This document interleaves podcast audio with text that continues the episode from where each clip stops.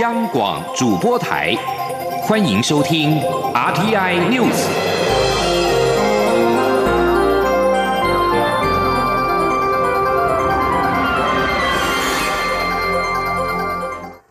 各位好，我是主播王玉伟，欢迎收听这节央广主播台提供给您的 RTI News 新闻。首先带您关注，政府在去年美中贸易战时推出台商回台投资方案。行政院政务委员龚明鑫今天在行政院表示，今年五二零之前回台投资金额可望突破新台币一兆元。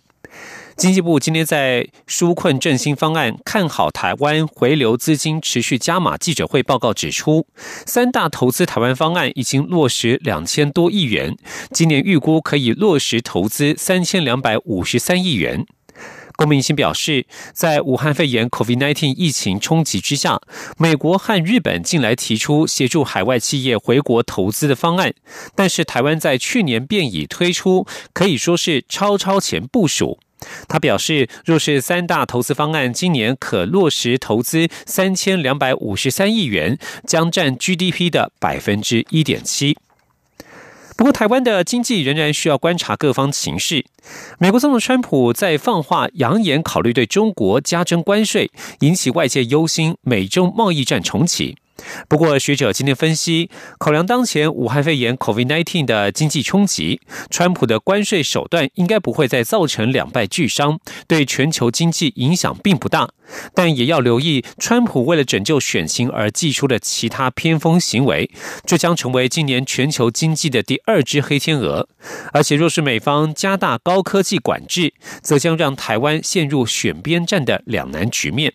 今天，央广记者谢嘉欣的采访报道。二零一八年美中大打贸易战，冲击全球经济，直到二零二零年一月，双方签署第一阶段协议才告一段落。但同一时间，中国又爆出武汉肺炎疫情，迅速扩散至全球，影响层面更胜贸易战。为惩罚中国对疫情处理不当，美国总统川普也扬言考虑对中国加征关税，引来贸易战重启，全球经济将雪上加霜的疑虑。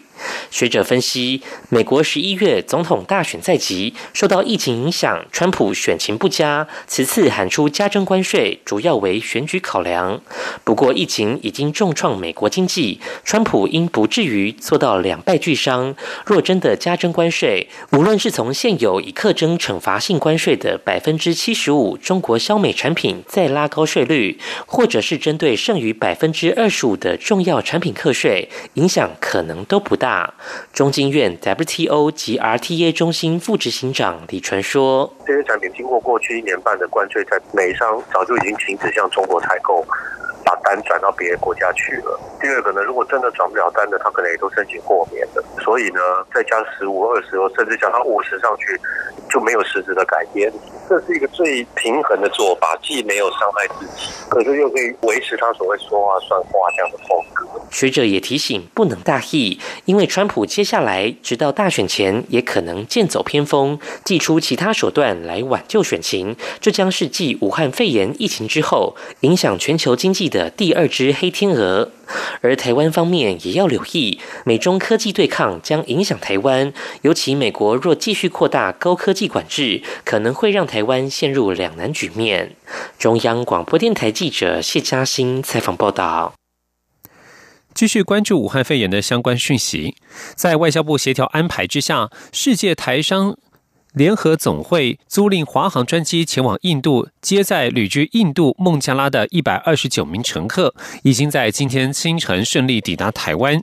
外交部发言人欧江安表示，目前仍有国人滞留在南亚地区，并且期盼能够返回台湾。外交部将与驻印度代表处、驻钦奈办事处持续全力设法协助国人返回台湾。前听央广记者王兆坤的采访报道。外交部发言人欧江安表示，搭乘华航专机的一百二十九名乘客，包括旅居印度、孟加拉的一百一十四位国人，以及在台湾工作的十五位外籍人士。而专机是在台湾、印度两国政府相关机关、世界台湾商会联合总会、华航等单位密切协调下，得以顺利成行。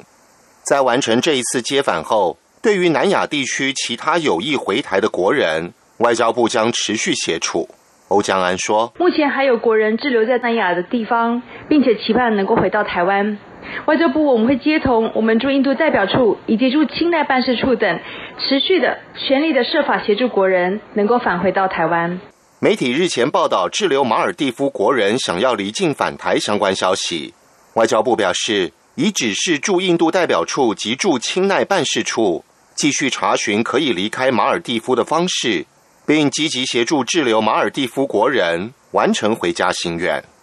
有关目前协助旅居南亚地区国人返台状况，在这一次一百一十四人之前，外交部指出，四月一号到四月二十八号，总共协助一百零三位国人，分别自德里、孟买搭乘日本、韩国航班离开印度后转机回台。中央广播电台记者王兆坤台北采访报道。从印度返台的华航专机，机上共一百二十九名乘客，其中九人自述因为过去十四天曾有轻微咳嗽等症状，在机场进行了裁剪，随后全数搭乘游览车至检疫所集中检疫十四天。裁剪的九人若是呈现阴性，将会待在检疫所直到隔离检疫期满；若是呈现阳性，则由救护车后送到医院进行隔离治疗。继续关注政坛焦点。高雄市长韩国瑜的罢免投票案将在六月六号举行，但是预定的投开票所至今只借到了七成二。中选会主委李进勇今天表示，投开票所数量不会减少，即日起要公开向民间征借场地，甚至不排除搭帐篷应应，希望在五月九号达成设立一千八百二十三个投开票所的目标。青年记者郑祥云、欧阳梦平的采访报道。中选会五号发布高雄市第三届市长韩国瑜罢免公告，并将公告罢免理由书及答辩书投票时间定于六月六号上午八点到下午四点。罢免活动期间则自五月二十二号到六月五号，共十五天。高雄市选委会将举办公办电视罢免说明会。关于选务工作，中选会主委李进勇五号表示，两万名选务工作人员招募已达八成，但预估设置的一千八百二十三个投开票所，现在只完成。恰借一千三百一十三个，李进勇强调不会减少投开票所的数目，因此启动备援计划，除了请高雄各区公所继续盘点适合地点，提供中选会协调外，也向民间征借场地，甚至考虑搭帐篷应应，希望在五月九号前达到一千八百二十三个投开票所的目标。他说：“从今天开始，要公开的向高雄市的民间。”来增建场地，我们在今天会公布我们的增建的计划。我们也不排除在可使用的空间搭帐篷，来作为我们的这个呃投开票所的使用。对于恰借投开票所受阻，中选会副主委陈朝健日前曾表示，如果区长或校长没有依法办理，是不是会有其他妨碍选举罢免事务的法律责任？被解读为拒借将违法。李进勇被问到此事时表示，外界的解读有点过度延伸，这只是基于对同僚的爱心提醒，希望所有同仁都能在非常安全的环境下恪尽职责，完成任务。我们对同僚一定有爱心，怎么样表现出你的爱心呢？他的旁边有一个坑，有一个洞，你要跟他讲，你不要掉下去，这就是对同僚的爱心了。立母后宫的凹节空洞，站在旁边看他跳下去，那是不好的。好，我想我讲这样大家都听得懂。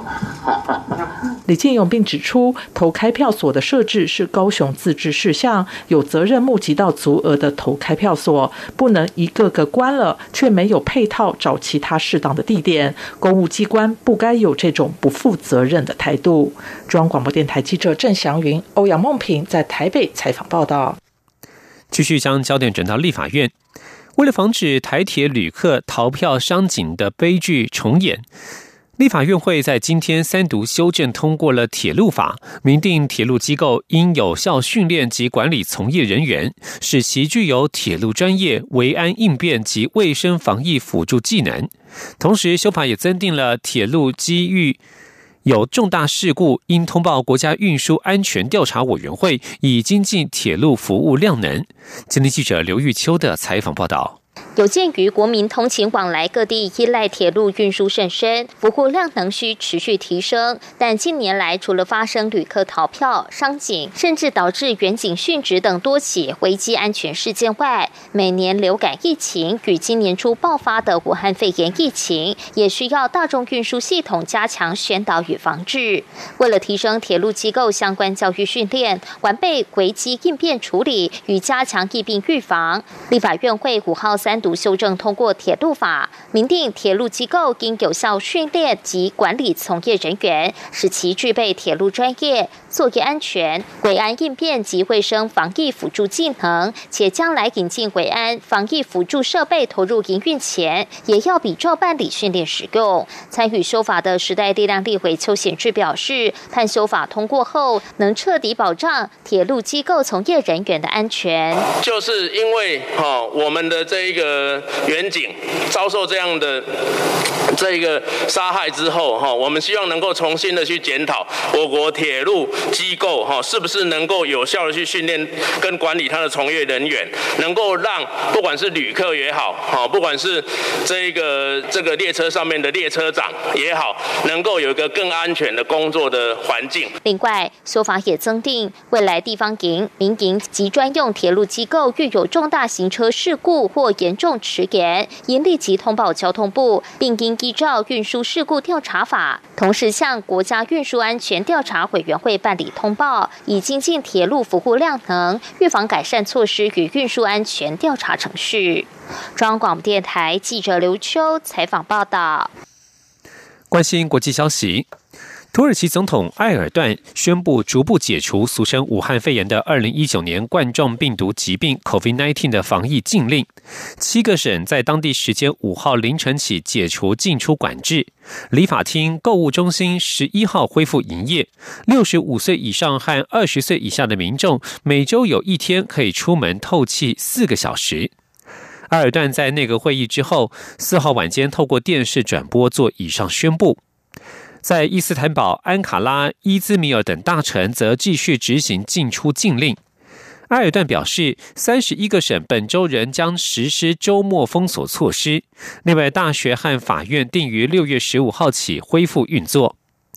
土耳其卫生部四号晚间公布武汉肺炎 （COVID-19） 最新疫情通报显示，过去二十四小时之内新增了一千六百一十四起确诊病例，有六十四起死亡病例，累计确诊病例达到十二万七千六百五十九例，有三千四百六十一人死亡。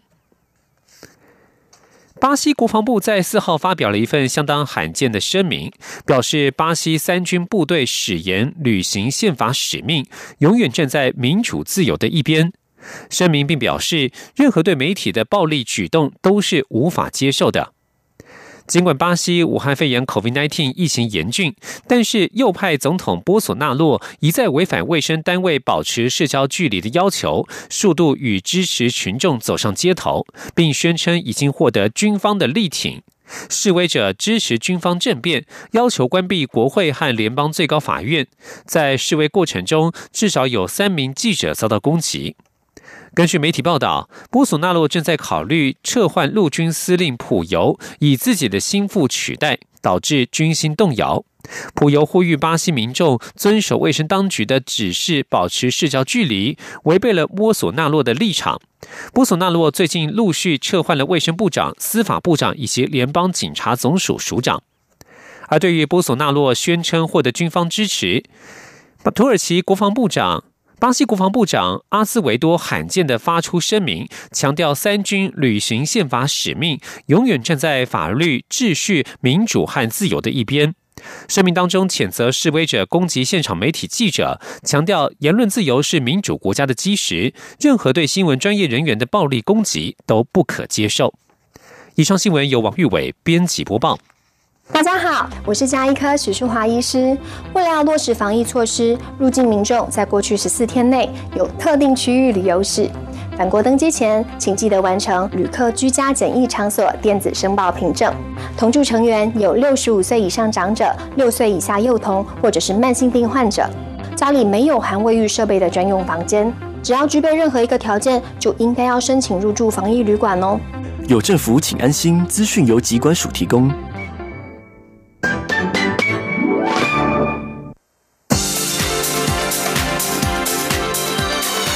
这里是中央广播电台台湾之音，欢迎继续收听新闻。听众朋友您好，我是张顺祥，欢迎您继续收听新闻。把新闻焦点关注到是三十年来首次美国的军舰驶入到俄罗斯的后院。美国五角大厦四号表示，美国海军本周派遣四艘的军舰在俄罗斯的北部巴伦支海展开北极的安全行动，这是三十年来的头一遭。美方此举正值美国官员表示，二零一九冠状病毒疾病疫情期间。中国和俄罗斯等竞争对手越来越以他们自身的空中和海上挑战来测试美国的防卫决心。美国的海军发表声明说，这四艘船舰和一艘英国的皇家海军的军舰，在战略地位日增的北极地区执行任务，以确保航行自由跟展现盟友之间的无缝整合。根据报道表示，美方的军舰包括了三艘导弹驱逐舰跟一艘支援舰，而英方则是派出了一艘的巡防舰。美国海军表示，为了避免冲突，在演习之前就已经事先告知俄罗斯。在这一次巴伦支海的行动之前，美国海军上周才刚在南海进行自由航行行动，地点靠近中国声称拥有主权但不被区域内其他国家接受的小岛。美国国防部长艾斯培四号说：“中国的行动非常具有侵略性，而且不符合所有国家都应该遵守的国际规则。”台湾的防疫成果受到各国瞩目，除了各种决策正确之外，台湾常年累积的数位政府政策也帮了大忙。国发会预计在十八号以线上的方式，在国际资讯长协会举办的研讨会当中，分享台湾科技防疫的经验。请听央广记者杨文君报道。国际资讯长协会于二零零六年成立，由日本、美国、印尼、菲律宾、瑞典及泰国等超过二十个以上的国家参与，是由日本早稻田大学倡议促成。成立的目的包括记录资通讯科技所带来的社会变迁，分享资讯科技应用实务经验，并推动跨国政府代表与学者专家的交流。十八日将举行线上研讨会。今年武汉肺炎疫情肆虐，台湾的防疫。成果受到各国关注，国发会也将受邀分享台湾科技防疫的经验。据了解，除了介绍这次立大功的卫福部国家卫生指挥中心外，还将介绍台湾在过去二十年中公部门运用资讯科技的数位政府政策，如何在疫情下快速部署完成。国发会资管处副处长庄明芬指出，从过去电子化政府到数位政府，都是让公部门进行资讯系统改造，所以。这次疫情爆发，台湾各部会跨系统、跨平台的借接就比其他国家更快的部署好。加上台湾百分之九十九以上的人都有健保，对民众健康掌握也更周延。他说：“因为我觉得是不是？”单一的原因啊，是很多的这个因素哈，那刚好就是集结起来，那所以台湾在这一方面，我觉得我们比别的国家还要成功的地方，我想应该可能就系统的这个部分了，应该是在在在这里啦。此外，庄明芬也提到，近期国发会施行开放政府政策，将许多资料公开，带动公民科技诞生，形成公司部门合作。他形容就如同网络用语，高手在民间。台湾很多高手很会写程式，也乐于分享，这是国外比。较少见的情况，种种政策环环相扣，让防疫超前部署是台湾独到之处。中央广播电台记者杨文君台北采访报道。台湾西部第一起富矿案关西矿场，今天在行政院环境保护署举行第二阶段的环评范畴界定研讨会。环保团体呼吁，应该把地质、生态、聚落安全等纳进到。环评调查议题，而开发单位则是希望共同合力降低开发的伤害。环保团体进一步表示，台湾矿业政策不明，欠缺完整的法令。这起富矿案更凸显矿业法修法的必要性。请听央广记者肖兆平的采访报道。地球公民基金会等环保团体五号在行政院环境保护署前对关西富矿案重申立场，希望环评委员能把矿场周边土质、生态栖地、工程设备安全性等都要纳入环评调查范围。地球公民基金会山林花东主任黄敬庭表示，关西矿场过去采矿的废弃土石被堆成一座两百八十公尺、三十五公顷的小山。山丘，这里的地质情况有必要深入调查，且附近也有石虎足迹，更认为开发前要审慎评估。他说：“那过去其实就有发生过土石流的经验，是四分之 sở 石场的呃石头伴随着雨水流到农田跟聚落里面。对，那这个部分我们希望呃开发单位可以把它纳入这个二阶环评的评估范畴内，去这去了解说这个地方的地质到底稳不稳定。就是在新竹这边，其实近期近年都有发现蛮多石虎的尸体或是踪迹，对我们怀疑这边其实是石虎的栖地。之所以重提立场，是因为环保署五号邀请相关团体对关西富矿案。”的第二阶段环评范畴界定进行讨论，开发单位业者罗吉称在会中表示，他们愿意把居民及环保团体的意见纳进调查范围，希望降低冲击。他说，在环境评估这个过程里面，我们是期望大家来协助，让整个事情让伤害降到最低，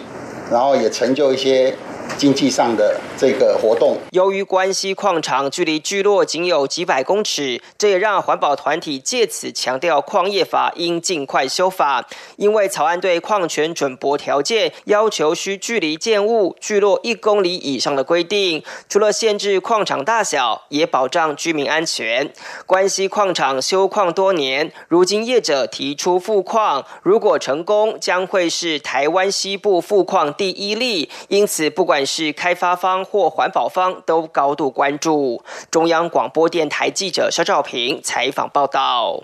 宜兰南方澳跨港大桥去年的十月无预警的断裂坍塌，造成六死十三伤的重大意外。国家运输安全调查委员会随即介入调查，并在今天发布了事实资料报告。报告内容显示，桥面的沥青在二零一七年整补之后，厚度较原先设计多出了一倍。再加上使用重车载运重物，是否因此超出了桥身的负荷，有待进一步的研析。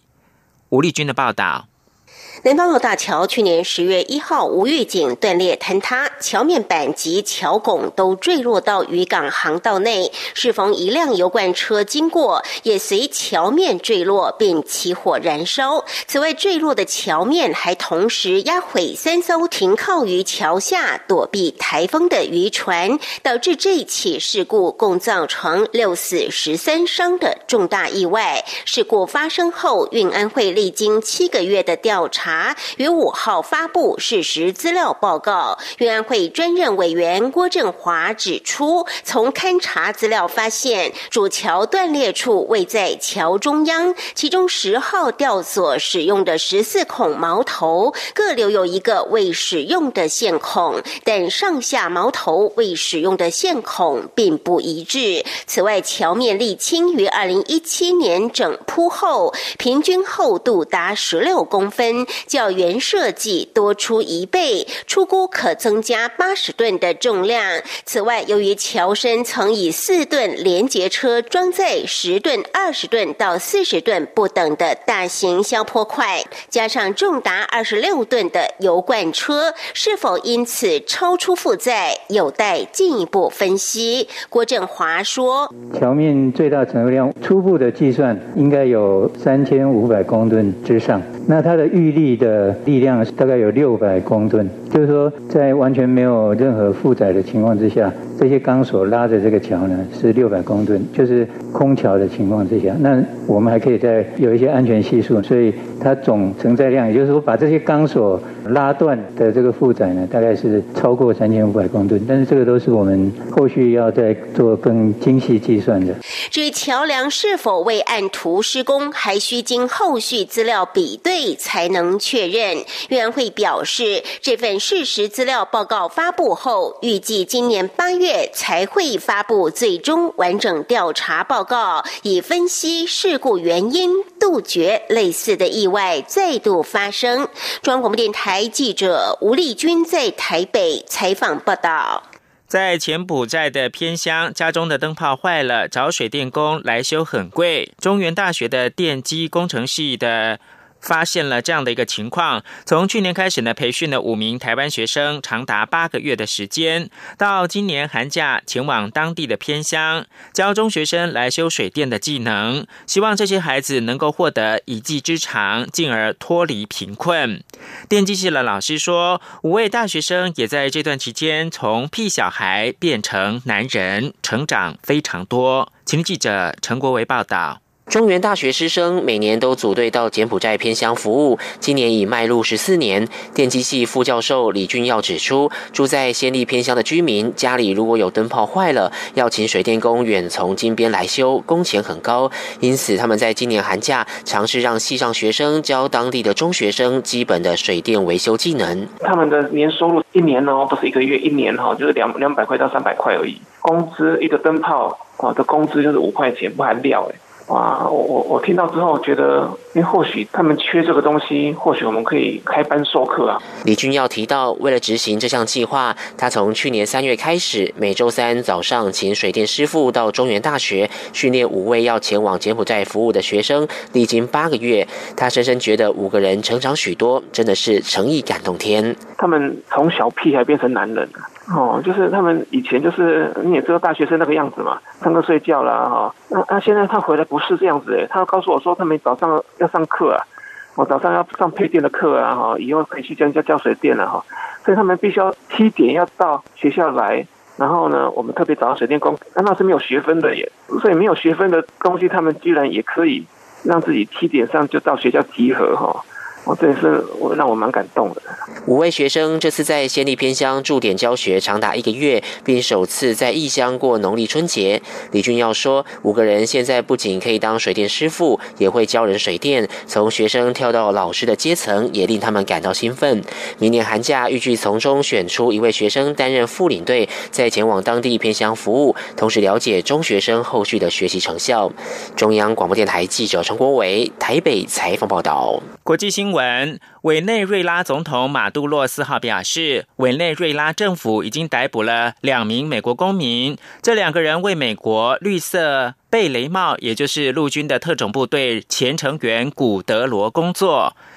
一艘载有武装佣兵的快艇三号试图从海滩要登陆委内瑞拉，但宣告失败。古德罗已经承认发动这个事件。马杜罗四号在电视演说当中宣布，已经逮捕了十三名参与此次阴谋的恐怖分子。马杜罗宣称，这是由美国支持、哥伦比亚负责执行的行动，目的是推翻委内瑞拉执政的社会党以及马杜罗政府。被逮捕的两个人分别是贝瑞以及丹曼。马杜洛在电视上展示两个人的美国护照及其他证件。